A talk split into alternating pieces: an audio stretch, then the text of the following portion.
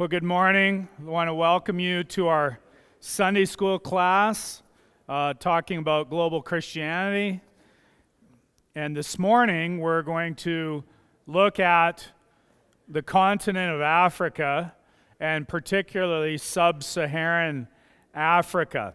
Uh, and I'll just invite you to turn to your turn your Bibles to Acts chapter eight.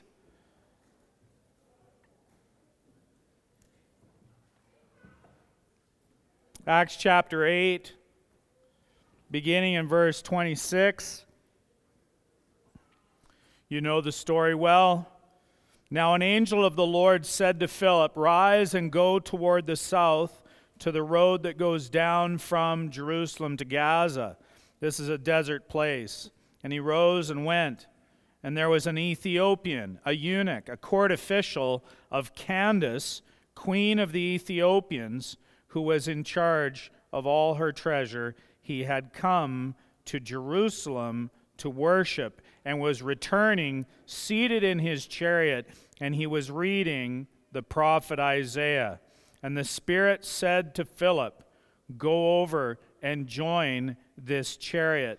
So Philip ran to him and heard him reading Isaiah the prophet and asked, "Do you understand what you are reading?" And he said, "How can I, unless someone guides me?" And he invited Philip to come up and sit with him. Now the passage of Scripture that he was reading was this: "Like a sheep he was led to the slaughter, and like a lamb before its shearer is silent, so he opened not his mouth. In his humiliation justice was denied him. Who can describe his generation? For his life is taken away from the earth."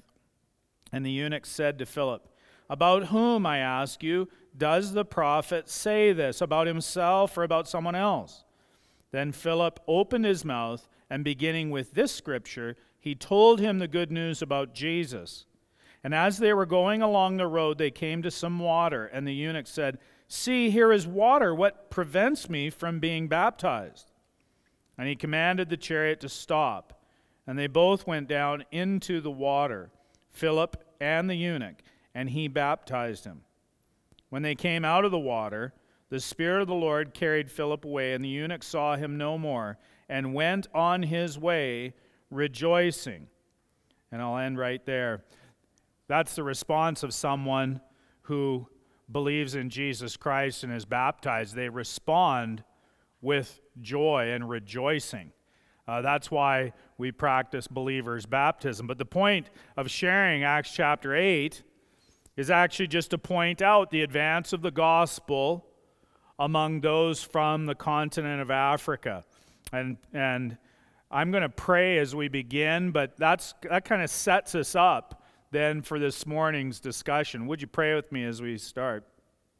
Heavenly Father, we thank you for the gift of Jesus Christ, the suffering servant, the one who came as the lamb slain, the one who died for sinners, who rose from the dead, through whom we can believe and be saved. We thank you for the advance of the gospel to Canada, but we also this morning want to reflect on the ways that the gospel is spread throughout the many countries throughout the continent of Africa, even as we have read about, even with the testimony of this Ethiopian official and the way that Philip the evangelist had an opportunity to share the gospel and point him to salvation in Jesus Christ.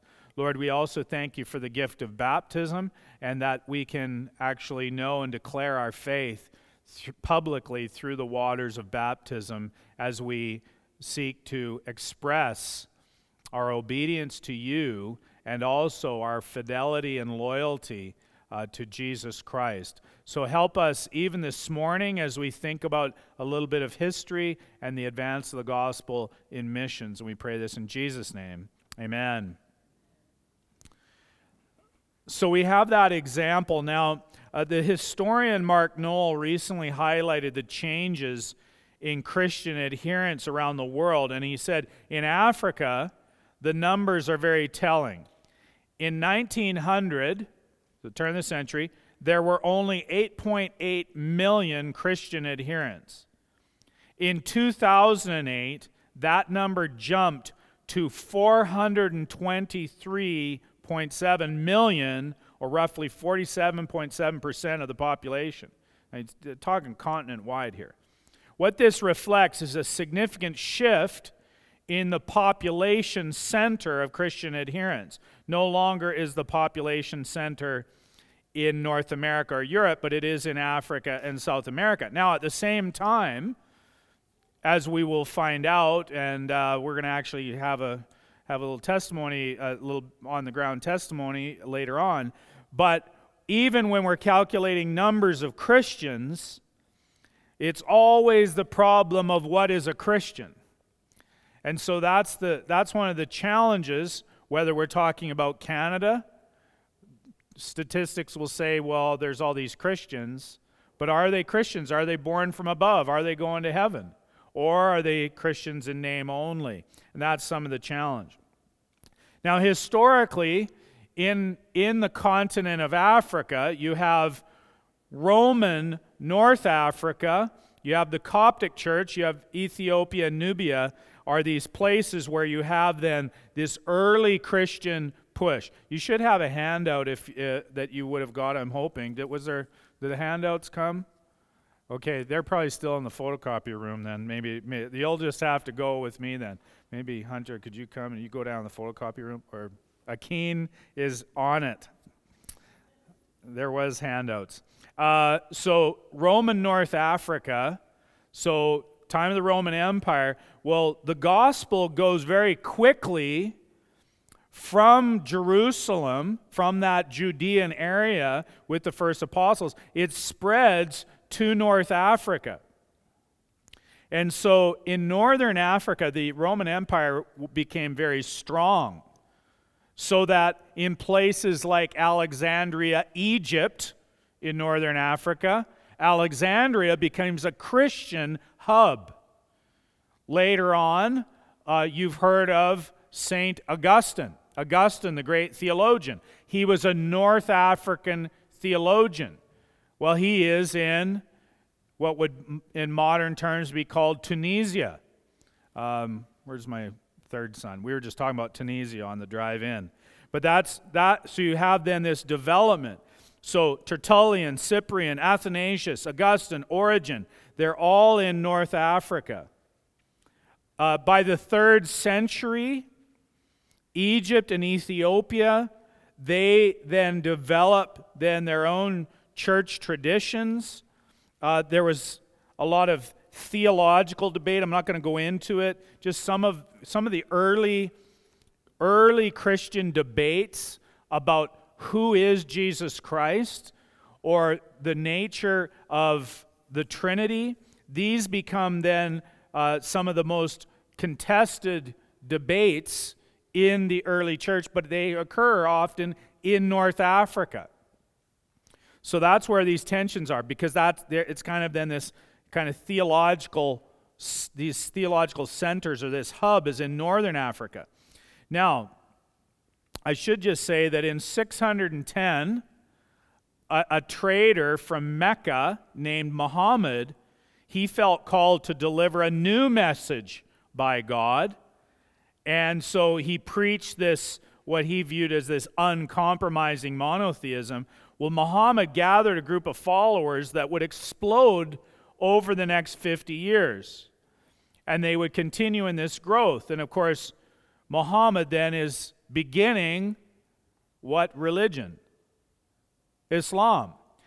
And this is why uh, I first heard this described, Michael Haken, my friend, uh, the church historian, he describes Islam as really, it is actually a Christian heresy, because it's in response to what happened where there was actually a real decline in Christian communities, both in, both in their morality and in their theology. And in response, then you have a guy come along and he says, oh, well, God told me that we're going to do this differently now. We're going to do it right.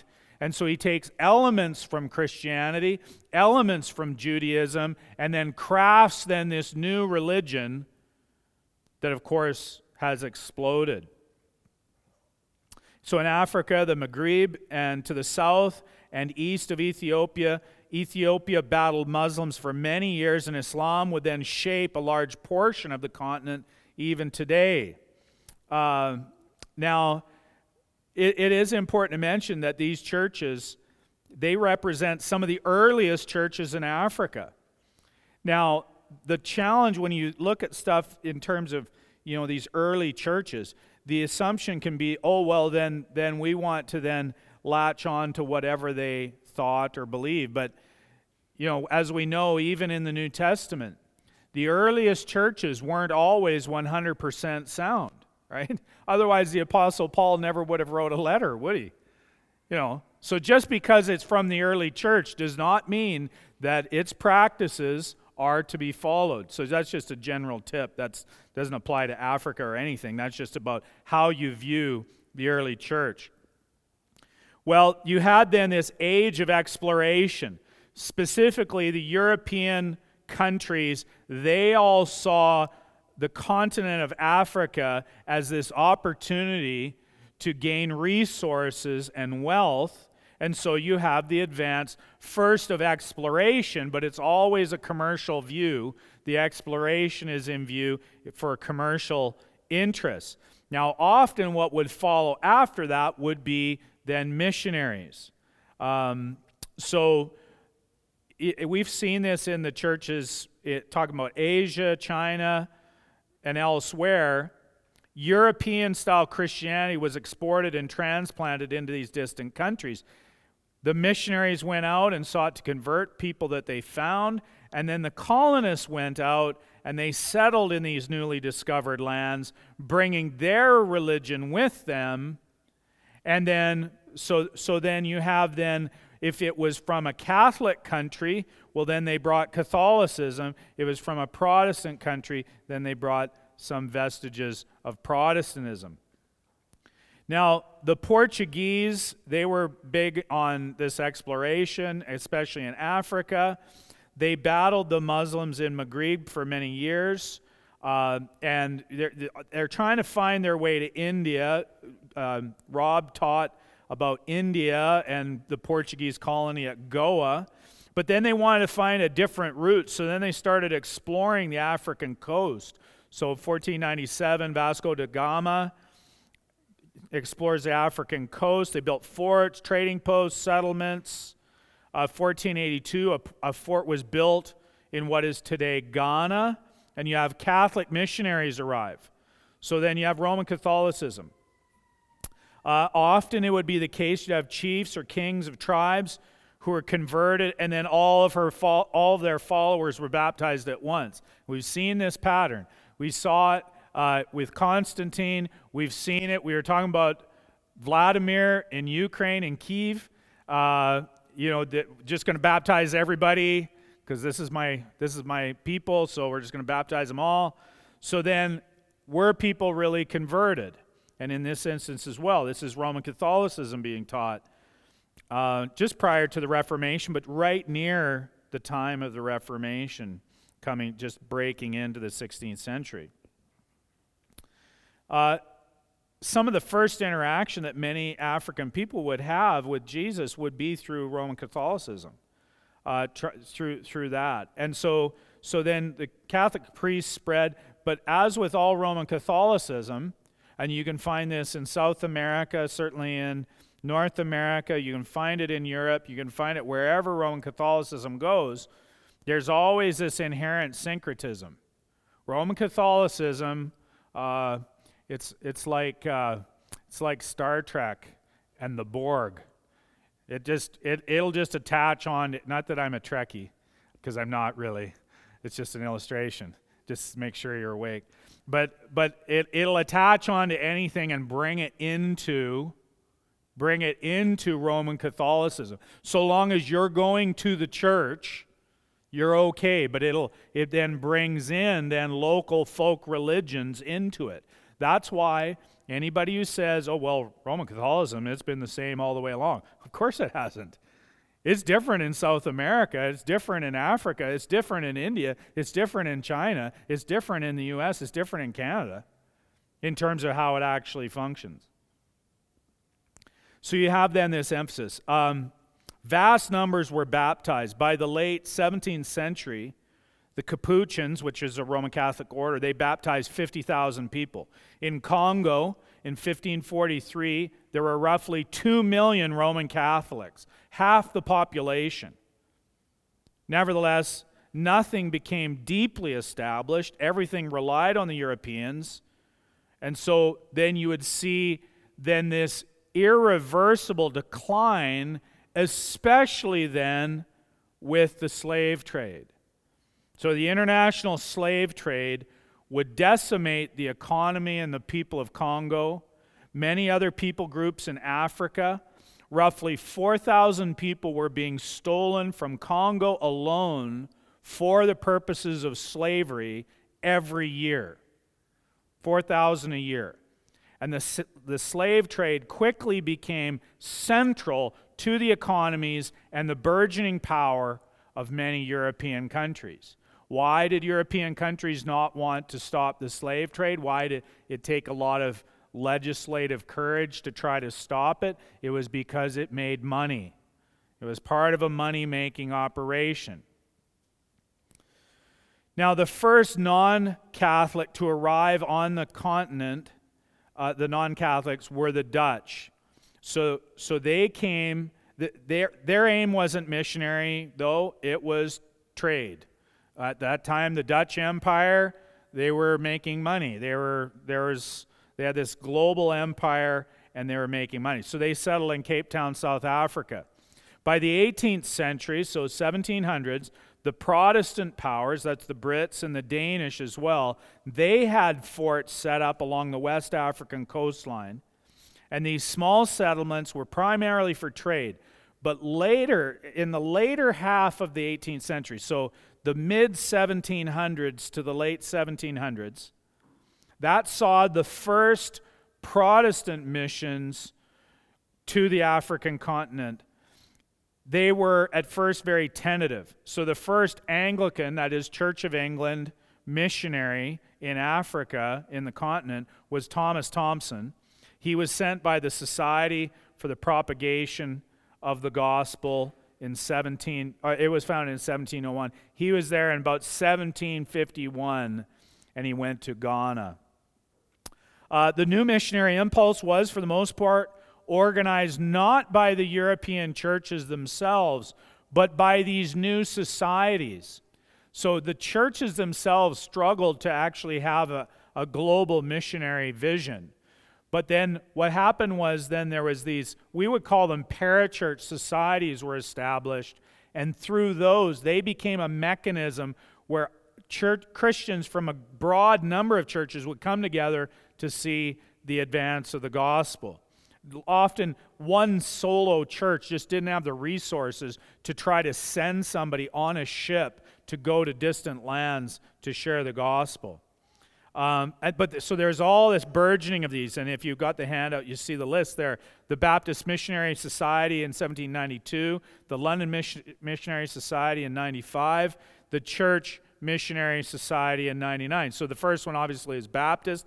London Missionary Society had different denominations in it. The Church Missionary Society uh, is from the Anglicans, uh, the Church of England, and so these are.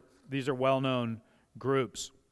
At least to begin with, these societies had nothing to do with secular imperialism.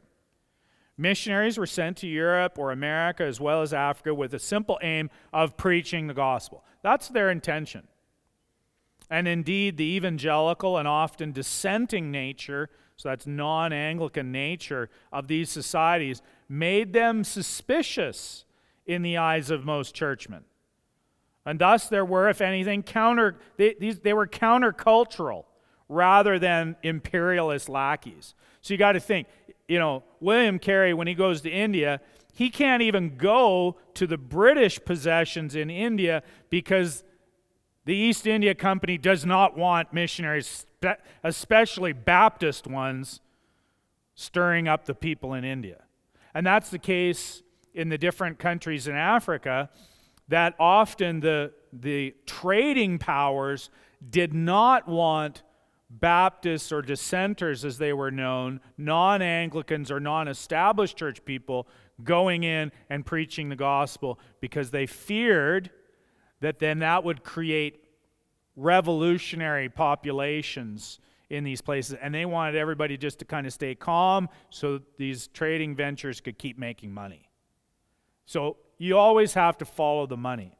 But these initially, these efforts, you know, when you read their stuff, they're not, these guys, they're not interested in advancing British or Northern European commercial trading interests. That's what we hear a lot of in the kind of rhetoric we get today, but it's just not the case. They were there to preach the gospel. They're c- concerned with souls. Now, some people don't like that, that Christians believe that everybody in the city of Calgary is obligated to believe the gospel and they must repent or they're going to go to hell.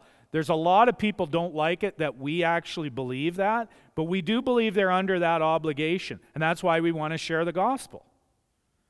But that's different than saying, well, we also want them to be these profitable uh, consumers, you know, bulking up capitalist society. Well, actually, we're we're less concerned about all that. Probably not concerned that much at all with that. We're concerned with people's souls, and that's what these first missionaries were.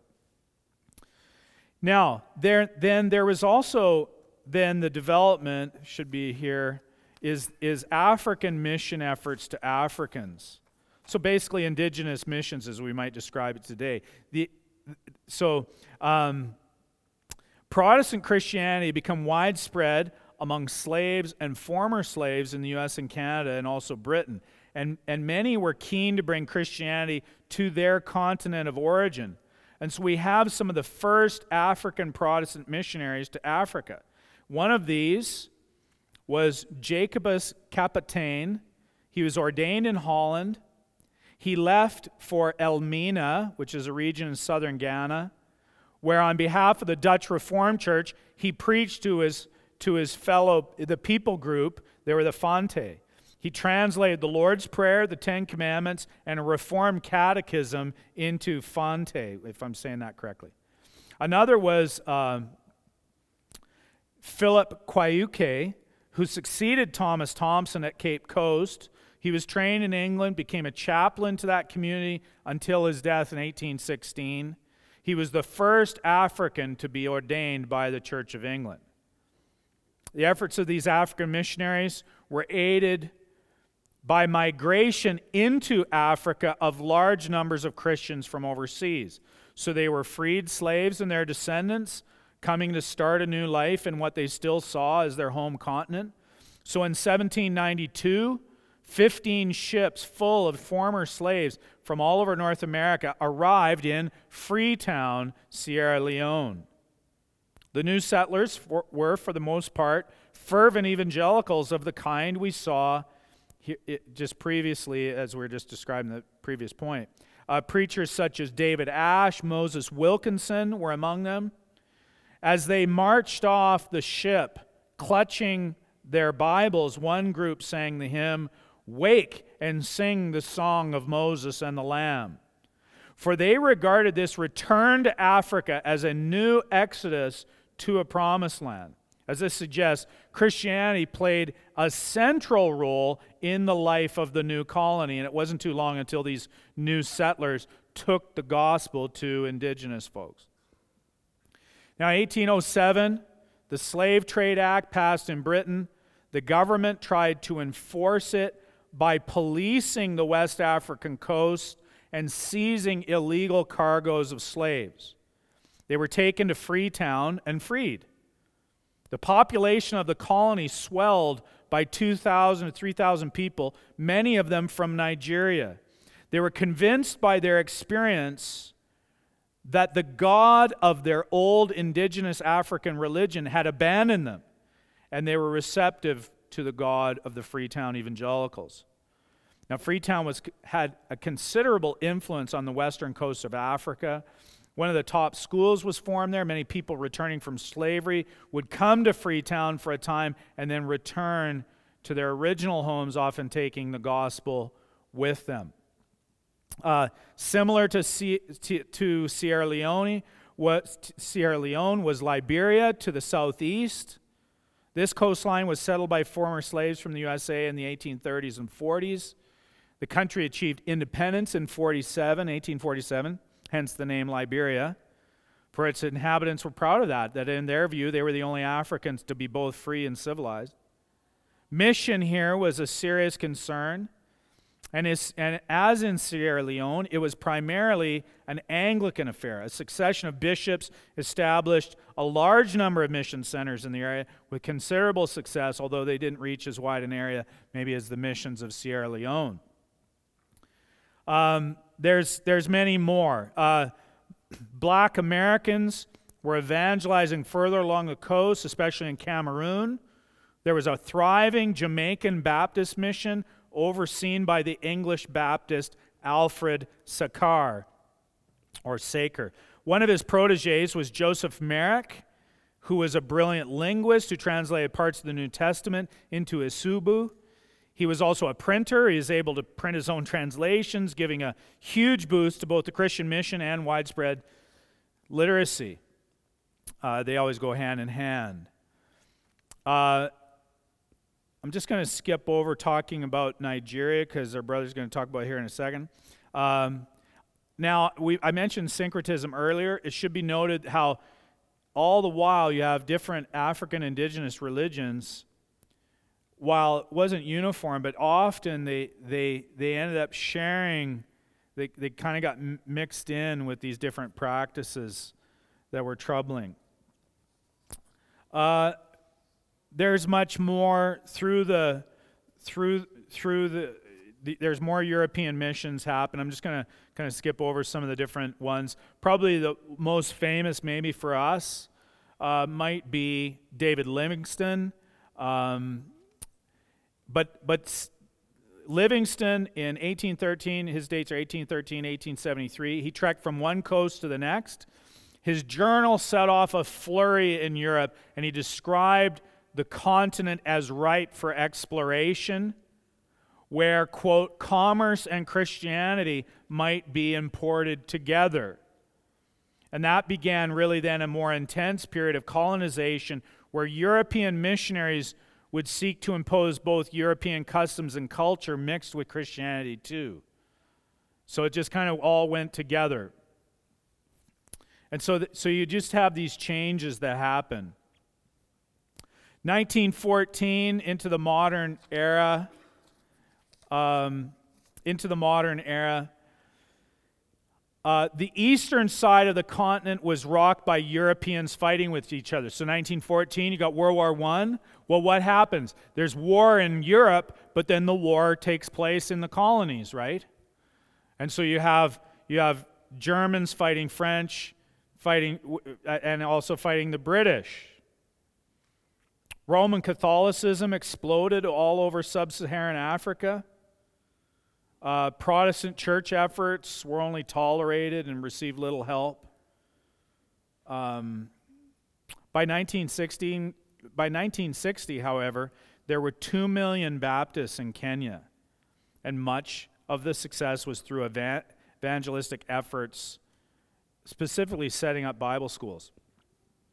Now, the twentieth century, big story of the continent of Africa, and again, I, I speak of the continent of Africa. Uh, it, it's like talking about, it, it's even more diverse than, say, the continent of North America. You know, how how is Canada like Mexico? Is like the U S? You know, like, I mean, we're all so different on this continent. So don't want to give the impression as if Africa can be spoken of as a monolith, but on a continental-wide thing, looking at different countries.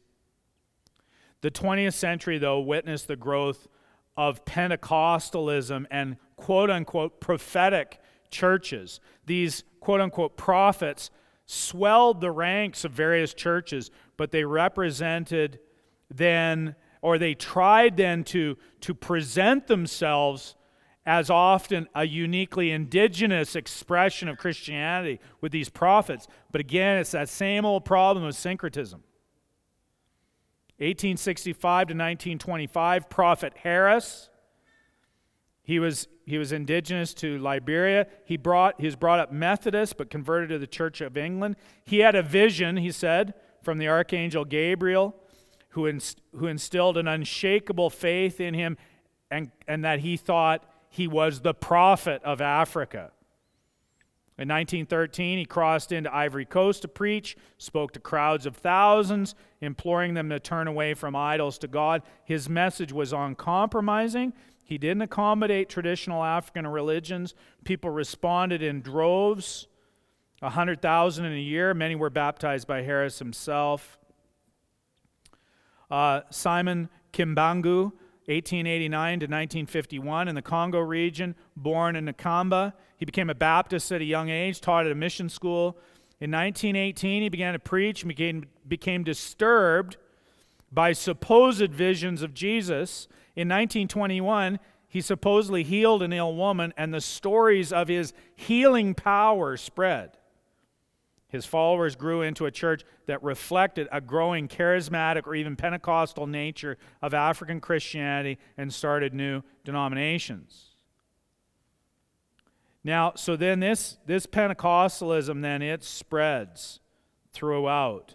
Um, one of the things that happened through many of the countries through the fifties, through the nineteen seventies, is many of the countries experience civil war. I don't have time to go through all the different countries: Congo, uh, Tanzania, Kenya, Zambia, Uganda, uh, coups, Idi Amin's coup in seventy-one, like all these things. And with them, with civil war and conflict, you can imagine it becomes very difficult to have stability for churches. Yet, at the same time, with all this turmoil, the churches were one of the few places where you did have stability.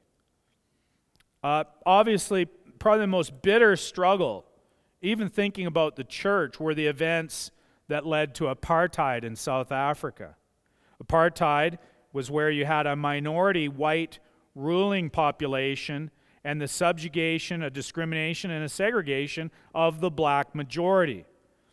Now, it's significantly impacted church life, and so the result is you had then, as it were, black churches and white churches.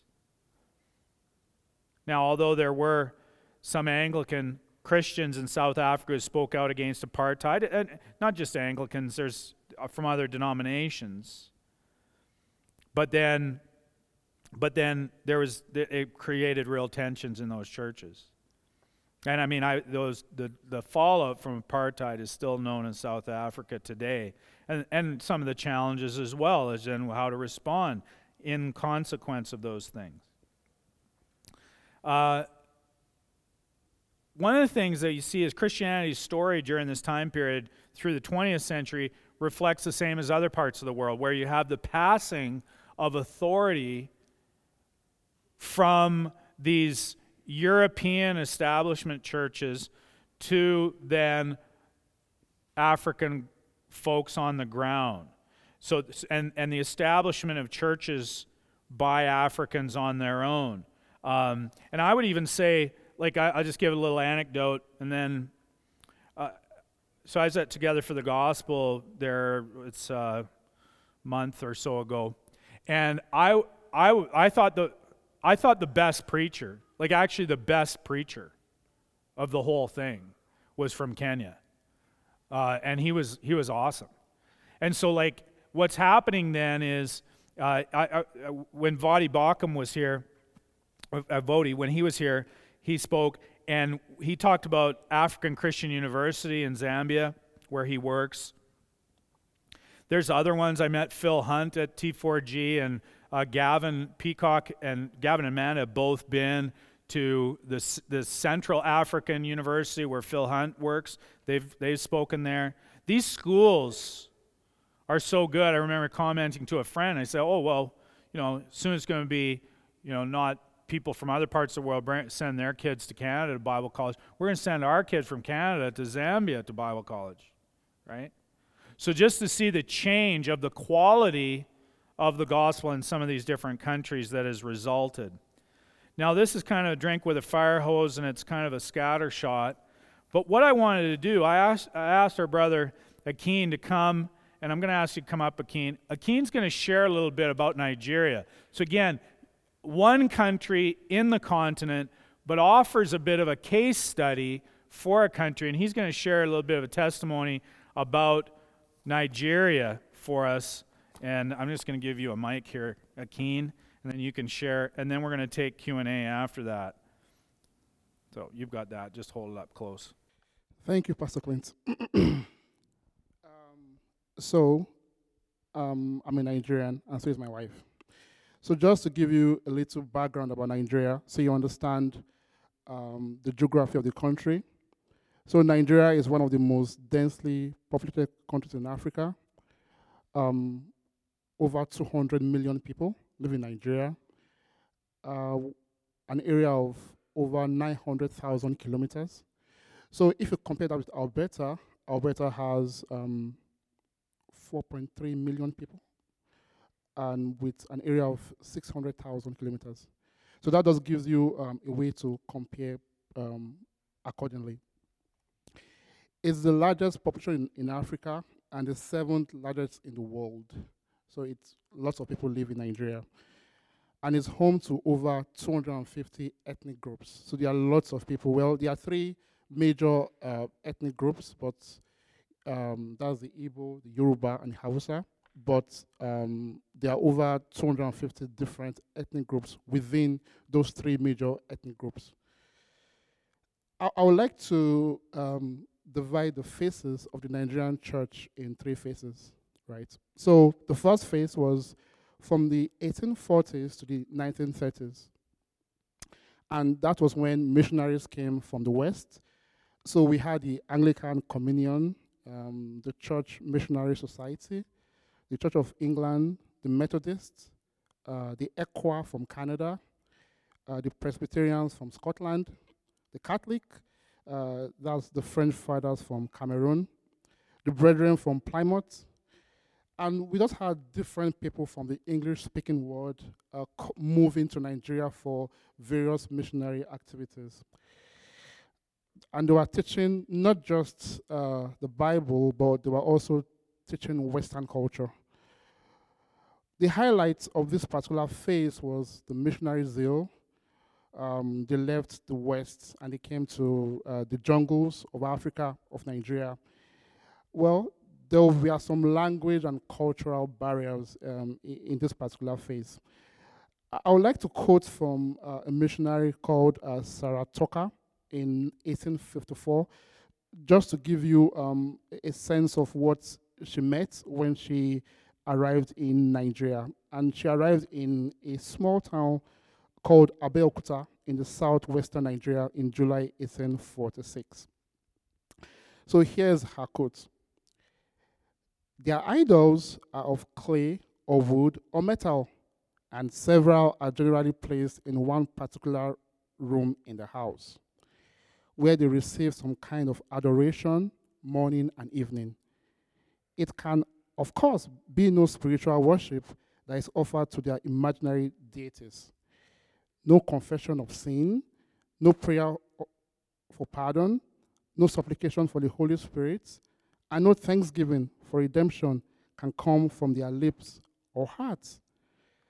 For of this they have never heard, make me rich, make me healthy, give me children, avenge me of my enemies, are the only petitions a poor Yoruba ever offers to his God. So that was a state um, that Saratoka in eighteen forty-two met the uh, local Nigerians. So it was, you know, um, local worship of deities or local worship of idols. The next phase is from nineteen thirty to nineteen seventy. And these were the Nigerian indigenous churches. They broke away from the missionary churches. Uh, they wanted the churches to be more Africanized, right? They felt the people from the West were taking too much authority. Uh, they didn't give enough to the Nigerians. But there were also some few theological differences. For example, um, the Nigerians wanted polygamy. They wanted to marry more than one wife. But the um, the missionaries didn't like the idea, and so they had to be a split. So the highlight of this particular uh, movement or this particular phase is um, they wanted the church to be self-governed, self-propagated, and self-supported. Uh, they also wanted the people in the community to lead the churches. They didn't want the uh, the, the missionaries from the West to lead the churches. And then the next phase was after the civil war in Nigeria. There was a civil war in Nigeria in nineteen sixty-six, and that was the third phase, which uh, was a very troubling phase, and that was the Pentecostal wave. And that happened from um, what I would say from America and Britain, with um, Pentecost with Pentecostals coming. And the highlight of this particular phase was they wanted to grow very fast. They wanted the church very, very fast. Uh, and so right now in Nigeria, even even though there could be some churches that are conservative, but by and large, the effect of Pentecostalism is being felt even in these churches. I, I want to speak uh, a little bit about Pentecost Pentecostalism um, in Nigeria. Uh, and one of the biggest church uh, is called the Redeemed Church of God, uh, just to also give you a sense of how, how, what their vision is like and what they want the church to be like. So in Lagos, uh, that's where you know we lived for many years, they have at least one branch in every street. Uh, I won't call them churches, I'll call them branches because they are They want to make money, right? Uh, and so they have a branch on almost every street. And their vision, if you look on their website, uh, is to plant churches within five minutes walking distance in every city and town of the developing countries. And listen, and within five minutes driving distance in every city and town of developed countries like Canada. So, in Canada, in Calgary currently, they have at least fifteen branches right now in Calgary. So they have, um, their vision is to spread. So they don't care about um, what they are spreading. They don't care about doctrine, theology. Their aim is just to spread and spread really, really fast. Well, so probably you are thinking that you are immune from the Nigerian religious junk. Just know that it's just beside you here in Calgary. Um, and also in Nigeria, there are um, local indigenous churches. There are a few Reformed churches in Nigeria. Um, I would mention their names here. Sovereign Grace Bible Church, which we attended, my wife and I attended for three years before we moved to Canada.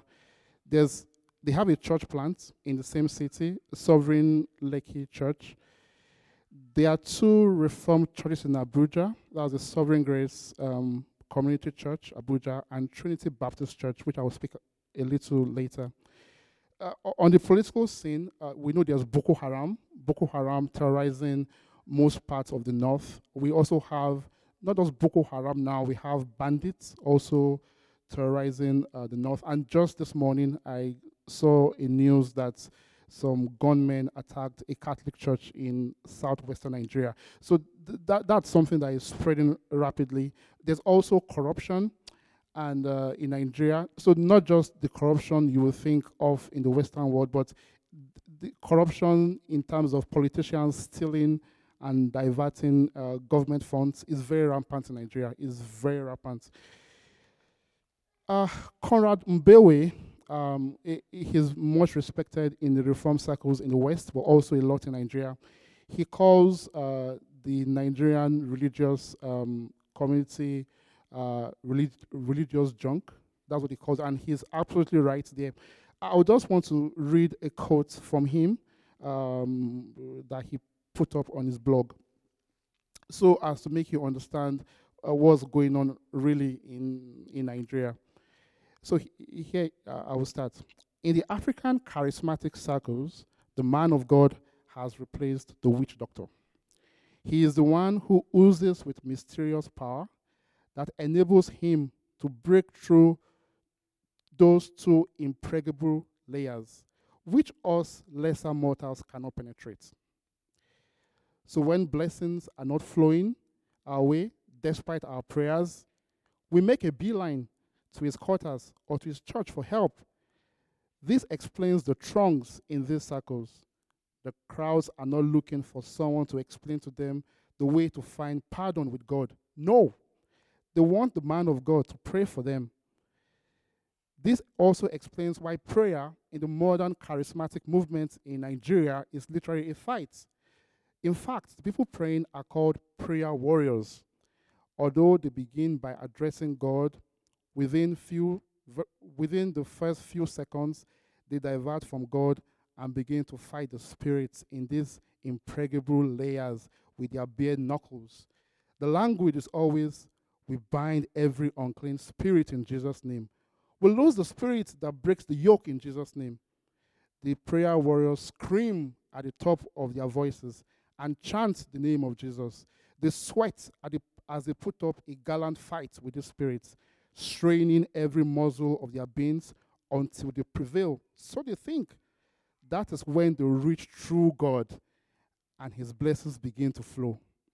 This is nothing more than the African traditional religious worldview sprinkled with a thin layer of Christianity. This reminds me of, of the story in the First Kings eighteen, where the, uh, the prophets of Baal, uh, in their battle against Elijah, you know, if, if you know the story in First Kings eighteen, it's pagan worship, pagan style of praying. Uh, it, uh, there's also a flippant way in which they call the name of Jesus. They, they have to call it many times. So you, you, you hear them say, in Jesus' name, in Jesus' name, in Jesus' name. Uh, is the arm of the Lord too short? Does the maker of heaven and earth, our God, does he sleep? Does he slumber? No, he does not, right? B- but they think that them calling the name of Christ in a flippant way many times, you know, maybe strengthens faith. Well, I, I would like to also quote from a friend of mine in the Reformed Church in Nigeria. Uh, he's a dear friend. He says, friends, we should be horrified that after one hundred sixty years later, the Nigerian church is still praying exactly like our animist forefathers. A Christianity that sees God as an evergreen father, Christmas, does not lead to eternal life. A Christianity that is identical to the religion practiced in Africa since time immemorial is an offense to God and misrepresents him. We have nibbled too long at the table of the world. Our souls are stuffed with small things, and there is no room for the great. He ends with a prayer. I pray that our eyes will see the wondrous light of the gospel of the glory of Christ, who is the image of God. If we see that light, if we behold that glory, then the things of this world will grow strangely dim as we find him, as we find in him our all in all. Well, it's not all bad. To be honest, it's not all bad in Nigeria, my home country. There are some laudable efforts, uh, that, and we can see God's hand there. So Conrad Mbewe um, has a church plant currently in, in Abuja uh, called Trinity Baptist Church, and our former church in Lagos actually supervised uh, when they were uh, in the initial uh, uh, phases.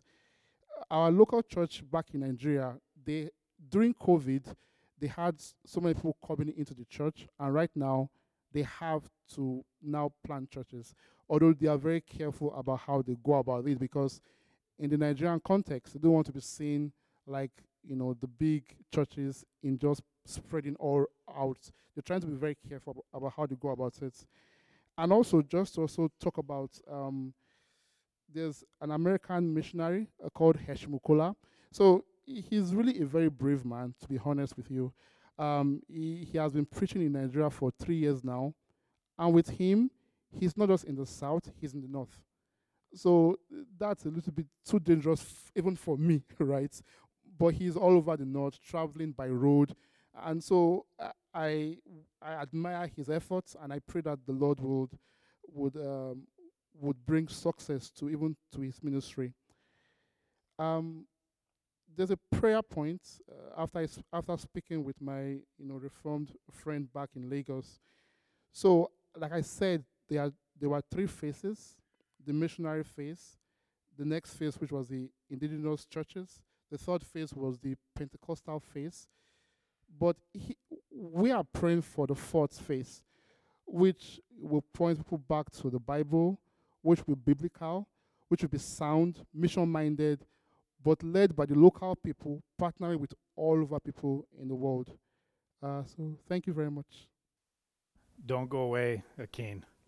Uh, just want to open it up for questions uh, for Akin, or just a, a few questions on uh, this massive topic, thinking of the continent of Africa, its vast history, and uh, and and more. Rob? So uh, they are called Redeemed Christian Church of God.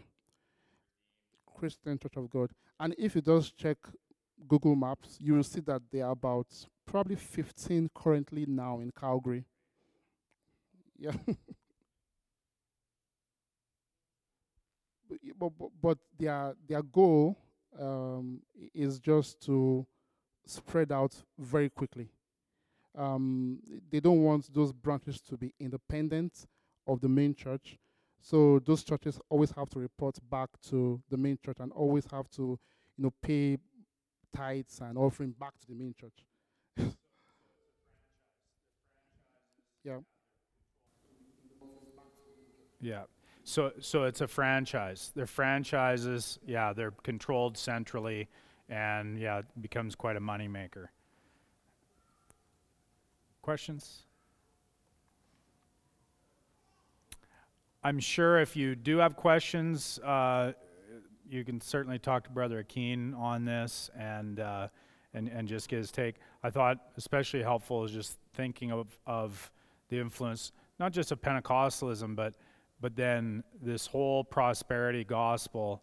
Um, one of the things you have to realize is that one of the one of the most demonic exports from North America around the world is prosperity gospel teaching that is that is throughout all places, wherever there's satellite T V, so that Joyce Meyer, Joel Osteen, Kenneth Copeland, all of these teachers, they're all translated, it's all goes everywhere, and and churches, quote unquote churches, are established with many people who think that then they're they're holding to Christianity, but they're actually holding to a false gospel.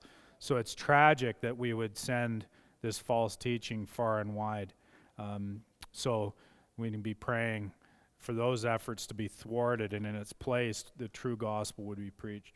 I'm going to pray and close our time, and then uh, we'll get ready for the main service.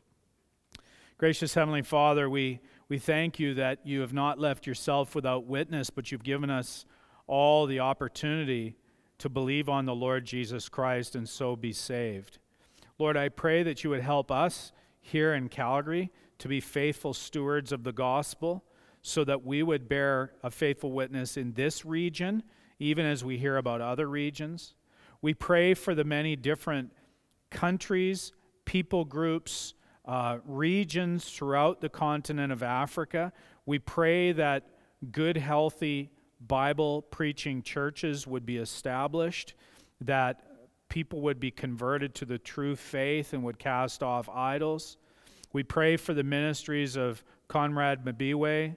Uh, we pray for uh, African Christian University and Vodi Bakum. We pray for all the different works that are going on. Uh, Ken Mabunga in, in Kenya.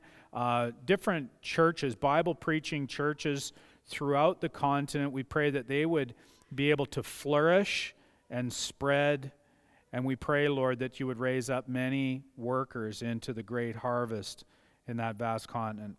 Lord, now as we prepare ourselves for worship, help us not to neglect the great opportunity we have even to hear your word, to sing your praise, and to bear testimony to the goodness of the gospel in this age. We pray all this in Jesus' name.